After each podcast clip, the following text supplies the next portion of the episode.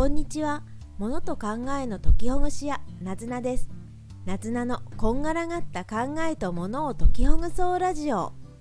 この番組はごちゃごちゃした考えや物を分けて整える解きほぐし屋の私なずなが日々の工夫をお話しする番組です。今日はちょっと雑談みたいなお話ですね。片付けは今も私も道の途中一緒に整えていきましょう。っことを話しします。私は片付け物や考えの解きほぐし屋という活動をしているのですけれど片付けはそんなに得意ではないです。整理整頓もそんなに得意じゃないです。自然にできるっていうよりは今まで全くできなかったのでそれをなんとかどうやったらいいかなこう工夫したらいいかなっていうのを繰り返してやってきて今の私があります。世の中には整理収納アドバイザーといった資格や片付けのお仕事をされてる方が他にもたくさんいて皆さんどうでしょう？見てみるとどちらかというと小さい頃から片付けが得意でそれを自然にできるという方が多いような感じがします。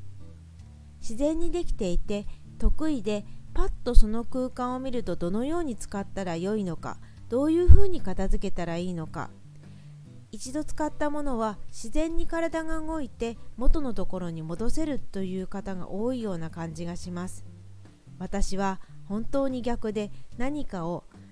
使い出したらそれをそのまま置きっぱなし外から持ち帰ったり買ってきたものを分類せずにそのまま置きっぱなしということが多かったです。ですけれどどうでしょう？そういうふうなことが、うん、得意じゃないから。片付けが得意じゃないからこそどうやったらいいかなどういうふうに工夫していったらいいかなっていう経験はとっても多いんじゃないかなと思います。皆さんはどっちのタイプですか？片付け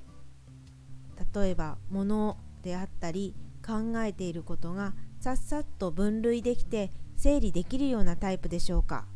それともなかなかうーんめんどくさいなまあいっかって思ってしまうタイプでしょうか？どっちの方であっても人生を楽しく幸せにあよかったなって今日一日一日を暮らしていきたいんじゃないかなって思います。物を整理するであるとか考え方を分類して整理するっていうのはその幸せに暮らせるための一つの手段であると私は思うのでですのでだから今できない片付けができないとか整理がなかなかうまくできないっていうことを悩むんじゃなくって一日一日をこうやったらうまくできるかなって一緒に考えていきませんか？私自身も別に何かのプロフェッショナルっていうんではなくってみんなと一緒に少しずつ工夫してあこれやってみたらどうかなよかったなっていうことを繰り返してるそんな活動になります。これやってよかったなって思ってることは Twitter にアップしたり Instagram で書いてみたりしています。そちらの方では毎日のように、まあ、こういう工夫をしてよかったということをそう Twitter、Instagram などに書いているのでよかったら見てみてくださいね。今日は雑談会でした。よろしければいいねボタンフォローお願いします。またお越しくださいね。なずなでした。